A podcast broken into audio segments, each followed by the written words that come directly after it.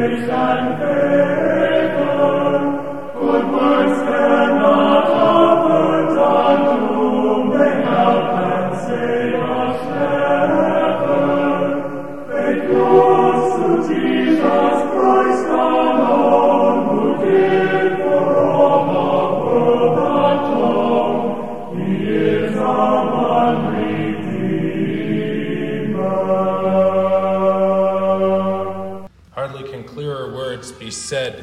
to summarize this Sunday's theme than these, which you'll all be singing while the sacrament is being distributed.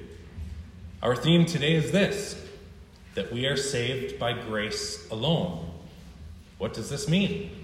It means that God rescues us from our sin, from death, and from eternal sorrow, not by any works which we have done or must still do, but solely by His grace, which is revealed and offered in His Son, Jesus Christ, our Savior. To be saved by grace means that rather than counting our many sinful thoughts, words, and deeds against us, which certainly deserve His punishment, God instead forgives them. God doesn't ignore sin, He forgives sin. He forgives sin because He punished sin. God's grace excludes our merit and worthiness. This is what makes it grace, but it does not exclude merit and worthiness. God is gracious to us for the sake of the merit and worthiness of His Son, Jesus Christ, who, having become our brother in the flesh, and substitute under the law, lived a perfectly obedient life and willingly bore our punishment in our place. For Jesus' sake, God freely forgives and bestows his favor. We receive his forgiveness and favor by faith. That is, when we believe that Jesus is who he is and did what he did, and that God truly raised him from the dead, and that for his sake God is indeed now gracious and propitious toward us. This faith, this confidence and trust toward God, this ability to believe God's wonderful promise and stake our very lives and eternal happiness on it, this itself is also the gift of God. We did not convince ourselves. The Holy Spirit has persuaded us by pure grace to accept and embrace that peace which surpasses understanding, that grace which your flesh actively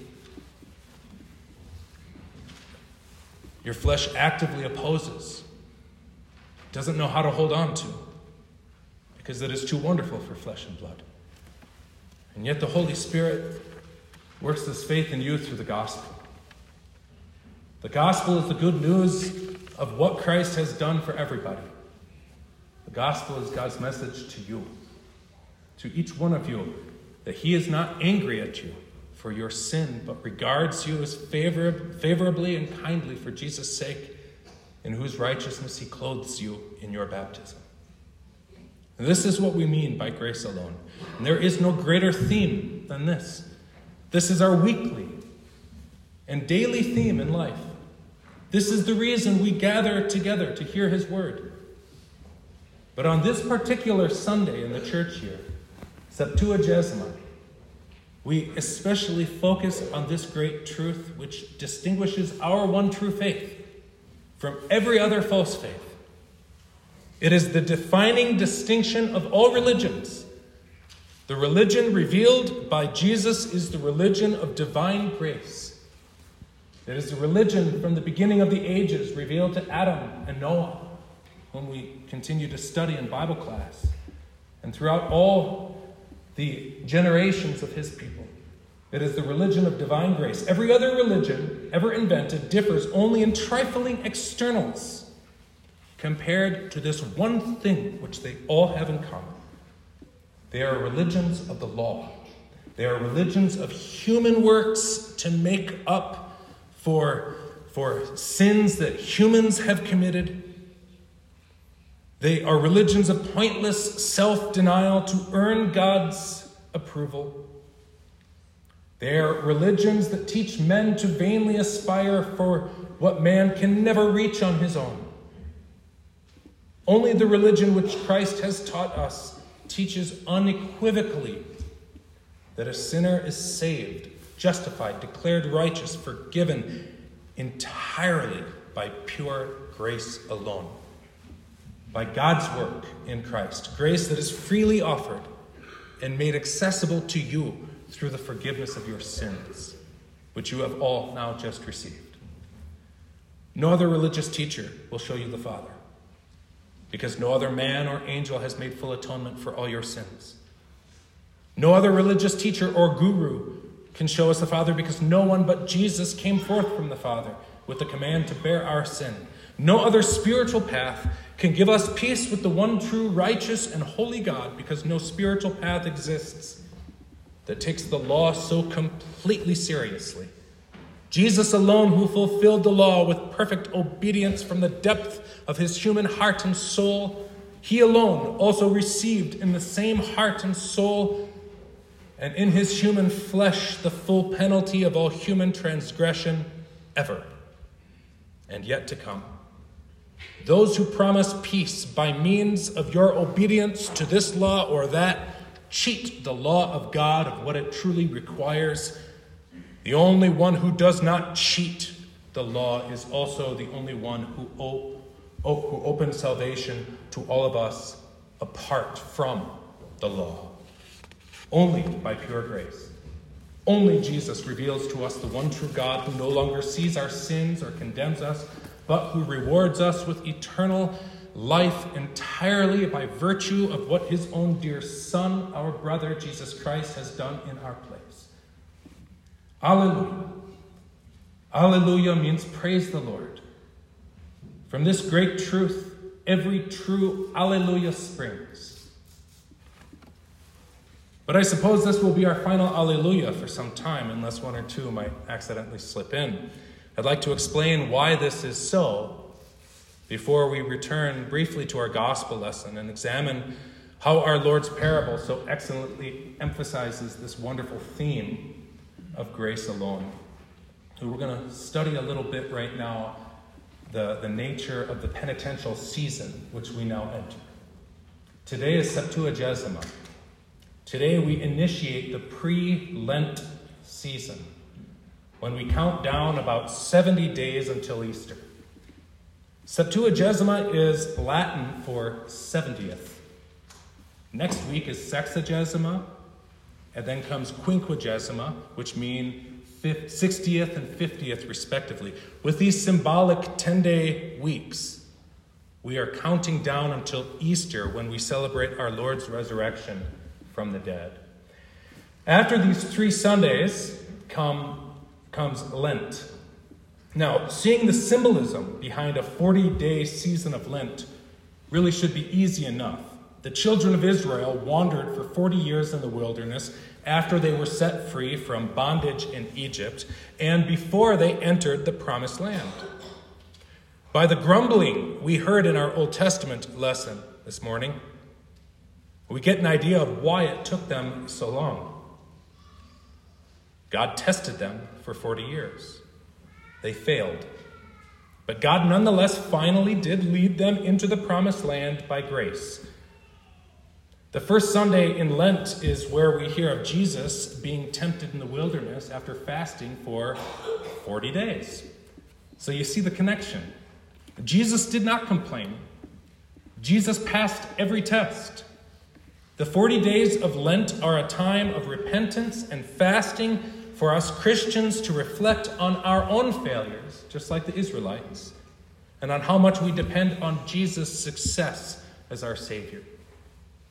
The symbolism is clear, and it's really quite beautiful. So then, what is the symbolic significance of Septuagesima, or of 70 days? And if Lent is a time of personal preparation for us to focus ourselves on repentance, temperance, self control and self denial before Easter. Why do we need a season of preparation before our preparation? We prepare to prepare. I think this is worth explaining. The 70 days, which we begin today on Septuagesima, symbolize the 70 years of captivity which the children of Judah endured in Babylon many generations after they entered the promised land. God let the wicked pagans of Babylon destroy Jerusalem and the temple and carry away his own people as exiles. All of this was God's punishment against their idolatry. His chosen people brought into the land of promise all sorts of foreign worship of false gods who taught them various forms of works righteousness.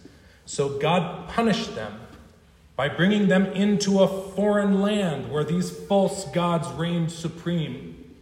It was a poetic punishment, really. Those peas. you want foreign gods who promise you salvation by your own miserable works?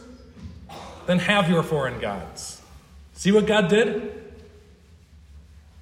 Their punishment reflected their sin. For 70 years, then, they were exiled in Babylon before God permitted them to return and rebuild the temple. While they were carried off, their cruel captors mockingly asked them to sing one of their joyful songs of Zion. Psalm 137 records their response How shall we sing the Lord's song in a foreign land? It's very sad. And so it is that we begin today a sort of self imposed exile so that we might learn what God taught them to learn. And this is the symbolic significance of Septuagesima. We turn our paraments to a deep violet, purple, the color of repentance. We omit the song of the angels, the Gloria in Excelsis, from the beginning of every service and cease singing our Alleluias until we gather on Easter, because these are the songs of Zion for just as God's people of old turned from sorrow to joy, only after they returned to Jerusalem 70 years later to rebuild the temple, so we return to our Easter joy and our happy alleluias, and glory be to God on high, after 70 days to celebrate the raising of the true temple. Jesus, who was torn down for us on the cross and built again three days later.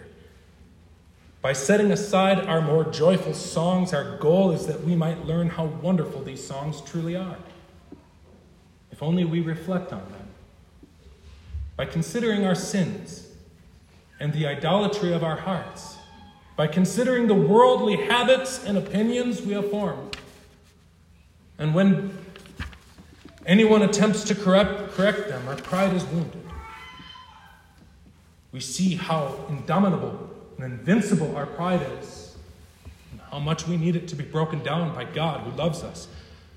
We consider all our sin, and we consider also that our Lord Jesus suffered for these on the cross. We consider all that we long, that we long to finally be freed from in the life to come.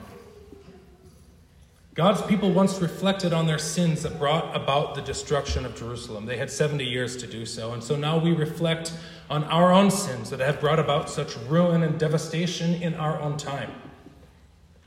For as much as we complain about the decadent state of the nation and the hopeless loss of better times in America, as often as we complain about apostasy, that is the falling away of the next generation, so few Christians, it seems, or crooked politicians, and treason and incompetence. Well, we ought to consider how this wicked world really only reflects our own sinful desires, and how God's punishments and chastisements against us are also very poetic. In a real sense, we get what we ask for. Or do we live in a world that is worse than we deserve? We suffer less than they did in Babylon. Have we sinned less? No, we think of our sins, our lust, our impatience, our anger, our bitterness, our stubborn ignorance, our laziness, and worst of all, our reliance on our own merit and worthiness. We reflect, we repent, and we confess these sins as the sins that Jesus died for willingly We confess that our hearts have been treacherous and have joyed more in the sinful promises of this world than in the promise of the sinless world to come.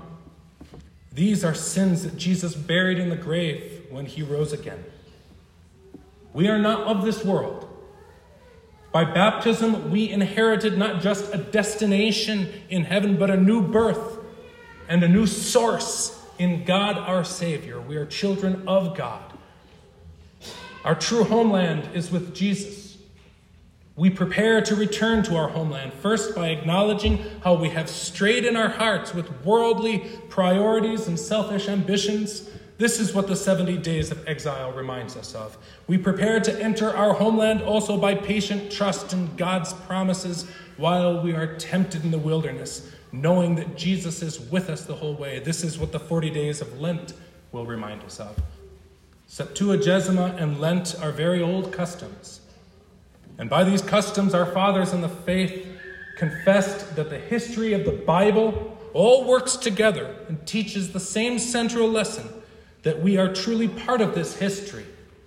We are the people of God called to faith in Christ by pure grace. We are born from above by being buried with Christ, and we rise daily by faith in His grace. It is tiring, this life. It is filled with dangers and temptations. I think this Lenten hymn expresses it very movingly. Far off I see my fatherland, where through thy blood I hope to stand. But ere I reach that paradise, a weary way before me lies. It is weary, a weary way, this Christian life. 70 days is a long time. So is 70 years. So is 40. It's a long race. How do we prepare? How do we begin? How do we train to run this race well so that we might receive a crown that does not fade away? It is by hearing and considering this magnificent parable of Jesus that drives home in such a powerful way what it is that distinguishes us as the true Israel, the true people of God, and that separates us from all foreign religions and false faiths. It is this that we are saved by grace alone, without any merit at all in our own works, but by faith alone in the grace and generosity and kindness of God our Father. Or how else will we begin our race? How else will we even dare to fast or increase our almsgiving and our contributions to the preaching of the gospel or to come to church more often, which was indeed the custom of our fathers and mothers just a generation ago during this season of repentance? How else are we to run in such a way that we may obtain that crown than by believing that that crown is already guaranteed to us? How else do we Christians prepare to prepare than by beginning in this joyful certainty that our goal is already won? We have already crossed the Red Sea. We are God's people.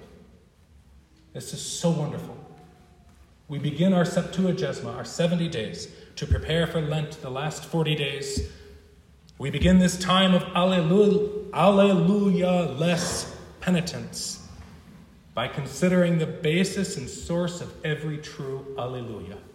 Of all praise toward God, it is that we are saved by His grace alone, apart from our works. And see how Jesus proves it. See the point he makes in the parable, he tells. The master owns a vineyard. He wants fruit. That's why he's in the business. He calls laborers to work. They want wages. He wants fruit. They work for the wages they agreed to. Those who work more should get more. This is how the world works. This is how every worldly religion works. But Jesus isn't teaching us how the world works, He's teaching us how the kingdom of God works. He's teaching us how He rules over those whom He has purchased as His own with His own blood. He teaches us to want what He wants. He teaches us to want what He wants by giving to us what our labor has not earned. Those who work in the kingdom of God for earthly rewards are depicted as the ones who were hired first. They work hard. They bear the heat of the day and have much to boast in before men, but before God, they have received only that which they can enjoy on earth before they're told to go their way. Those who work in the kingdom of God for heavenly rewards are depicted as the ones hired at the last hour. And this isn't a chronological point. They also received an earthly reward. They each received a denarius, but they did not work for it. That's the point. They had little to boast in, nothing really. They enjoyed the cool evening. Whether you are a lifelong Christian or an adult convert, whether your life has been very hard or relatively carefree, whether you have done much good or much evil, your labor as a Christian in God's kingdom is done under the shade of the cross and always in close sight of the end of the day. That's the point. This means your sins are forgiven and heaven is always near. And this is because you are not saved or rewarded or even appreciated or valued by God on account of how much you do.